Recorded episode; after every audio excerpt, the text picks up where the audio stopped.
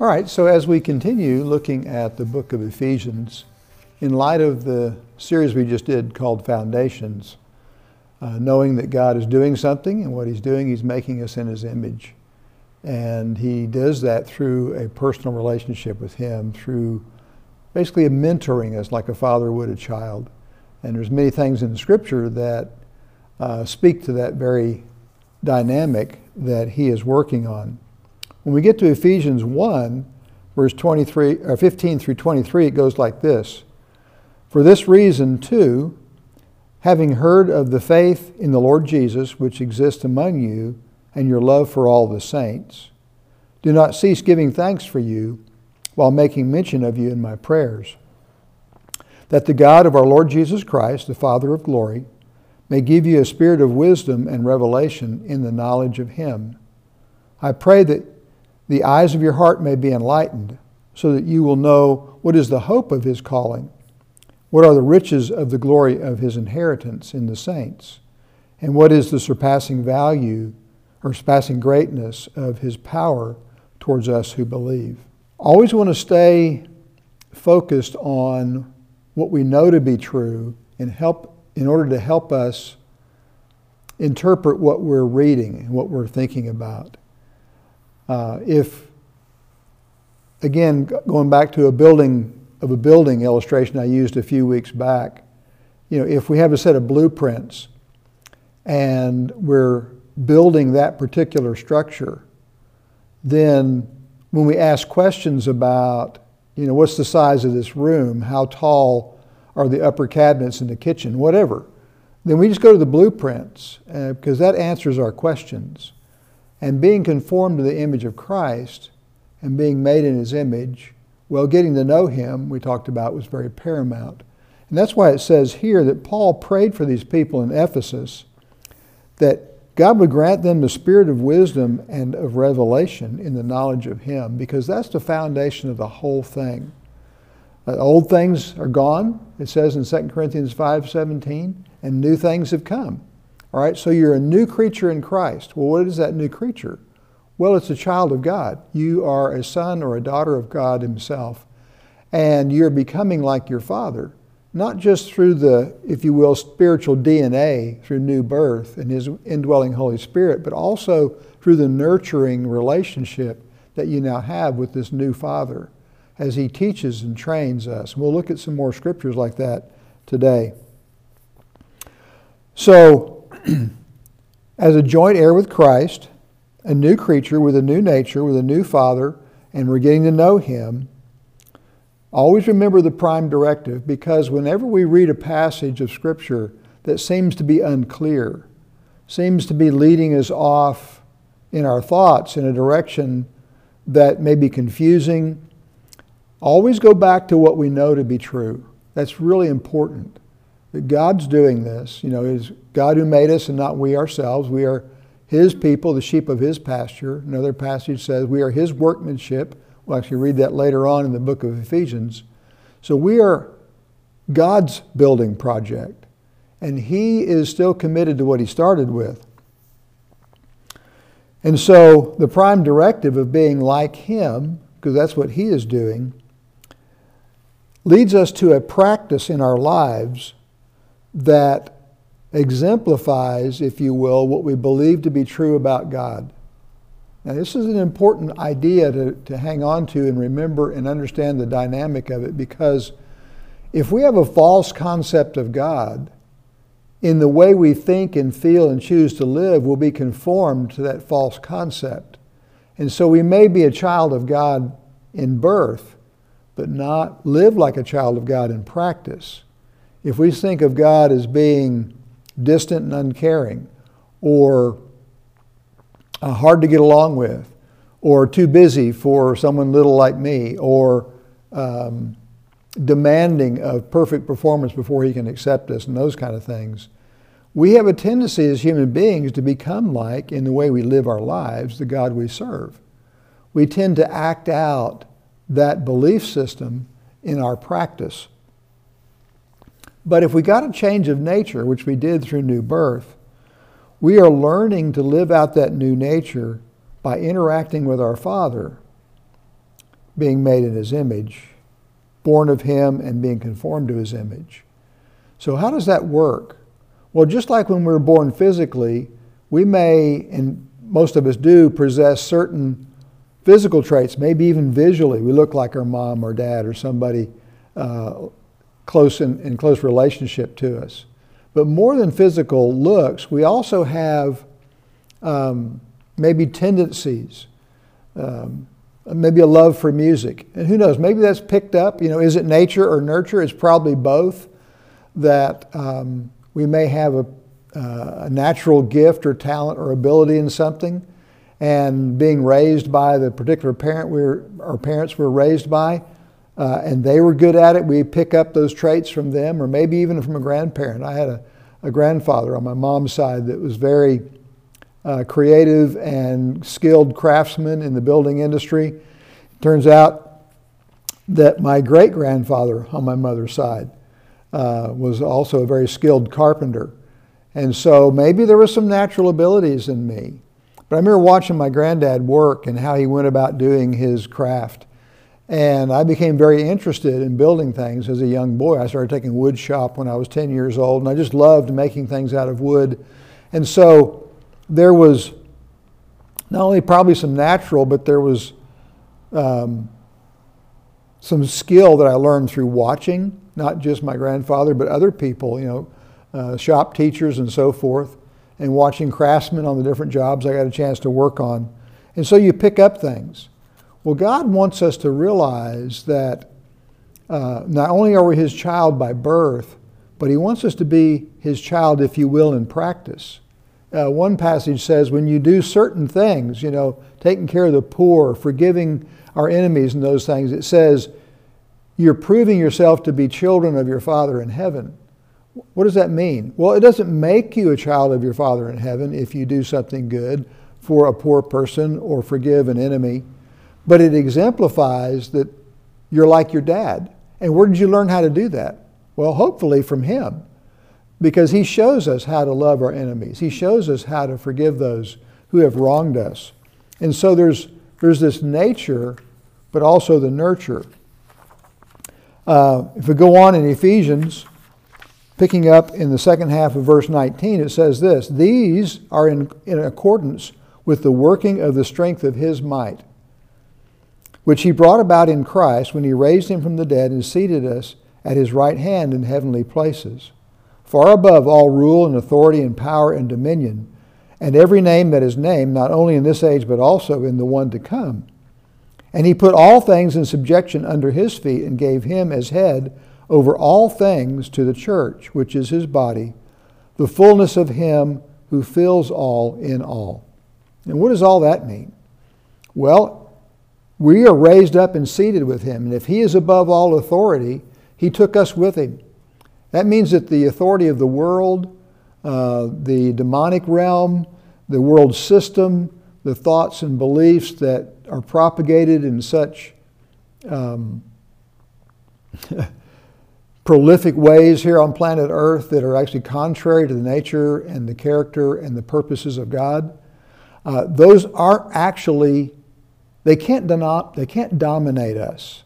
They're not authorities over us. However, it seems over the years, I know I have, if we believe something to be true when it's not true, we'll still act like it's true anyway. You know, the world says you have to perform to be accepted. God says, I accept you, now I'll teach you how to perform. Completely backwards to the world. But we still may feel at times that, well, we're not measuring up to God's expectations. He's probably upset with us. But in reality, he loves us. And we'll look at a passage probably in the next lesson about what does that look like when we're acting out of character and our Father loves us? How does he respond to that? Well, this new family dynamic is a big part of it. Um, it's a complete takeover, uh, beginning with the new birth and ending in the fullness of the stature of Christ. We'll see that later in the book of, book of Ephesians. He's headed in a certain direction, but what he's drawing us into is a whole new family dynamic, uh, not one of um, performance is demanded before you can be accepted, not one of getting even with our enemies, uh, not one of putting ourselves first, uh, is really the opposite of all of that. You know, greater love is no man than this, that he laid down his life for his friends. And so we're to love our enemies, you know, do good to those who use you and spitefully use you, and so same manners of things evil against you and so on, Jesus said. Why? It proves that we're God's children. Does it make us God's child? No. But through this relationship with our Father and functioning within a family that has these dynamics, we have the privilege then of extending it to our other family members, our brothers and sisters in Christ, and also the world around us. Because just like it says, the kindness of God is meant to lead us to repentance. Well, the, God, the kindness of God through us is how the Holy Spirit works to, if you will, hand out free samples of the goodness of the kingdom of God to people who have no access to it. You know, it's like when I go to one of the big stores and they got people in these little stations, you know, handing out little samples of food. I've actually tried to eat lunch that way. It's more frustrating than not, but anyway, you get a little sample of whatever that thing is, lasagna or something, and what does it make you hopefully want to do? Go find the place where they're selling that stuff back in the frozen food case or something and get you three or four of them and take them home. See, that sample is so you'll go to the source, not so you can stand there and try to eat all day long. Well, when Christ lives through us, we're handing out samples of the kingdom of God. The love and the kindness and the care and the forgiveness and the attentiveness and the, the faithfulness of God. Now, we're not perfect at that, but our Father is. Uh, so, like I said, we hand out a sample, but if they really want satisfaction in their heart, that person's going to have to go to God, just like I did or you did. Uh, this, this new family dynamic has a whole new authority. Now, Jesus talked about on earth we have those who lord over us, those who are hard on us. They rain down from on high and all that kind of stuff because they think they're all that. When in reality, leadership from the very beginning beginning has been a position that's meant to be we're meant to lead others from the bottom, not the top. That's why Jesus said, he who's greatest in the kingdom of God will be the servant of all. And so, you know, we even have that in our vernacular language. We talk about the people who we elect and put in office. There are public servants. Well, some of them didn't get the message. They like to rain down on us from above and dictate our lives and those kind of things, rather than get underneath and serve us in a way that makes our lives better and, and provides a better atmosphere and community and dynamics and those kind of things for everybody that comes in contact with us in our country or our community and so forth. So it's always been that people who lead are supposed to lead from underneath, not on top. Jesus set that example perfectly, and it, it made people mad. Because they were used to, you know, being prominent and large and in charge. And here he comes, just this carpenter from Nazareth, doing good and lifting people up that were downtrodden. And that's how you lead like Christ leads. And for us, it's letting him lead others through us. He gets to call the shots in our life so that others see him. This new authority is under a new kingdom. Now, I've had people talk to me about wanting to really help and promote and further and develop and whatever the kingdom of God. You know, they're all about, you know, promoting the kingdom of God. Well, if I understand what most of them are talking about, they're not really working on the kingdom of God. They're working on something that's more theoretical. It's an entity in it, in and of itself, when in reality, you and I are the kingdom of God.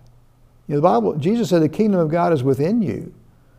Uh, all of this burns down and goes away. All of creation melts with fervent heat, and one day it's just us in God's presence. So the kingdom of God is a territory, his domain. He's king over a certain domain, and that domain, excuse me, is the human heart. He has come to rule us. And how has he come to rule us? As a servant. That, that blows my mind. He said, I didn't come to be served, but to serve and give my life a ransom for many. So this kingdom of God is people, and it's ruled by a ruler who rules from underneath, where he lifts us up and supports us and provides for us and all of those kind of things. The Bible says that we as God's children are part of that kingdom, and it's an unshakable kingdom. It will never end. It won't come up one day where God says, you know, I think I'll do something different and kick us all out. No, this is a forever deal. If we go on in Ephesians chapter two, verse one to ten, it says this, "And you were dead in your trespasses and sins, in which you formerly walked according to the course of the world, according to the prince of the power of the air and of the spirit that is now working in the sons of disobedience.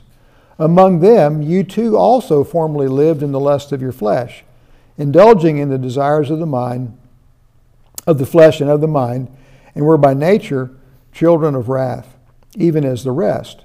But God, being rich in mercy, because of his great love with which he loved us, even when we were dead in our transgressions, made us alive together with Christ, for by grace you have been saved." This is that new union. He didn't look around and find somebody that's worthy of it. He took us when we were dead in our transgressions and sins. And because of his mercy, it says here, and his great love with which he loved us, even when we were dead, he made us alive together with Christ. So the Bible says, just as Christ was raised from the dead, so we too might walk in the newness of life. He's giving us life by putting the living Christ within us, because he is truly our life. The Bible says we are saved by his life. Not just from eternity in hell, but that daily infusion of life, that moment by moment, that second by second, that's it's a constant. It's like the light is on because electricity is flowing, and it's a constant source. It goes on in verse six and says, in chapter two, and says, we and raised us up with him and seated us with him in heavenly places in Christ Jesus. So wherever Christ is, we are. So that in the ages to come, we might, or he might show the surpassing riches of his grace in kindness towards us in Christ Jesus. For by grace you have been saved through faith, and that not of yourselves. It's the gift of God, not a result of works, that no man boast. For we are his workmanship, created in Christ Jesus for good works, which God prepared beforehand so that we would walk in them. All right, this is all about the new relationship, the new resources, the new reality that we're not just a human being walking around down here on planet Earth trying to figure out what God wants us to do so we can do it and so he'll love us and accept us. No, we're, we're, we're entities that he loves so much. He came when we were even yet sinners, it said, and he died for us, and he's beckoning us into this relationship with him that will do many things. It will give us a new nature, bring us into a family with a new nurture, and begin to teach us uh, all about who we are in Christ and who Christ is in us, so that as we go about living our lives, like the last thing it said here, we will be walking out those good works that God prepared beforehand. Think of the times you were in school when you showed up, and it turns out that the school teacher was ahead of us, you know. They had actually prepared lessons or art projects or whatever, and they were ready for us to do those things. And they were ready to teach us how to do those things, and provided the materials and the tutoring and the even the correction that went with, no, that was the wrong answer. Let, let's go over why you got that wrong, you know, in the time after we took the test and so forth. Why? Not to say we were a failure, but to help us succeed. And so as a loving father, he's brought us into this nurturing relationship to help us learn. And he's prepared these things for us to walk in. Yes, so that his nature will be displayed through us, but we'll also learn to trust him and walk this out on a daily basis. And thereby, we are not only conformed to him in nature, but we're also conformed to him in practice. So that when people hear me talking, what they hear are the words Jesus wants them to hear. And when they see me doing something, they're seeing me do something that Jesus wanted to do in that moment to display his nature and character. And, and I was the one he chose in that moment, or you or someone else was the one he chooses in that moment to display his character. That's why it says in the end, we'll all give glory to God, because we'll realize you did this, it wasn't me. I just let you use what you'd given me to do what you wanted to do. And that was your new, your new life. Well, to me, this is really exciting. I'll tell you, I'll finish up with this, and I'll tell you why it's so exciting. For years, I studied the scripture and listen to sermons and all those kind of things without a sense of what it was really all about. What, what are we, what's the end goal here? What are we trying to do? What's, what's the purpose of all of this? Is it just so God won't be mad at me? Is it just so I, I'll get more jewels in my crown when I get to heaven, or a bigger mansion? I mean, what is all this about? God is doing what He's doing, and He's never relented from that. And so now when I realized a few, many years ago now that God's actually up to something particular, it made sense to me. And so now when I read passages like this in Ephesians, I see them in light of what God has already revealed to be true. Well, I love you all. I appreciate you. We'll talk about this some more next time. Let's pray. Father, thank you that you are not uh, hard to find. You have made yourself known easily. We have a tendency to be dull of hearing and a little short-sighted. I do pray that you'll enlighten us to who you are and what you're doing, so that we can walk with you in a more trusting relationship each day. We pray in Christ's name. Amen.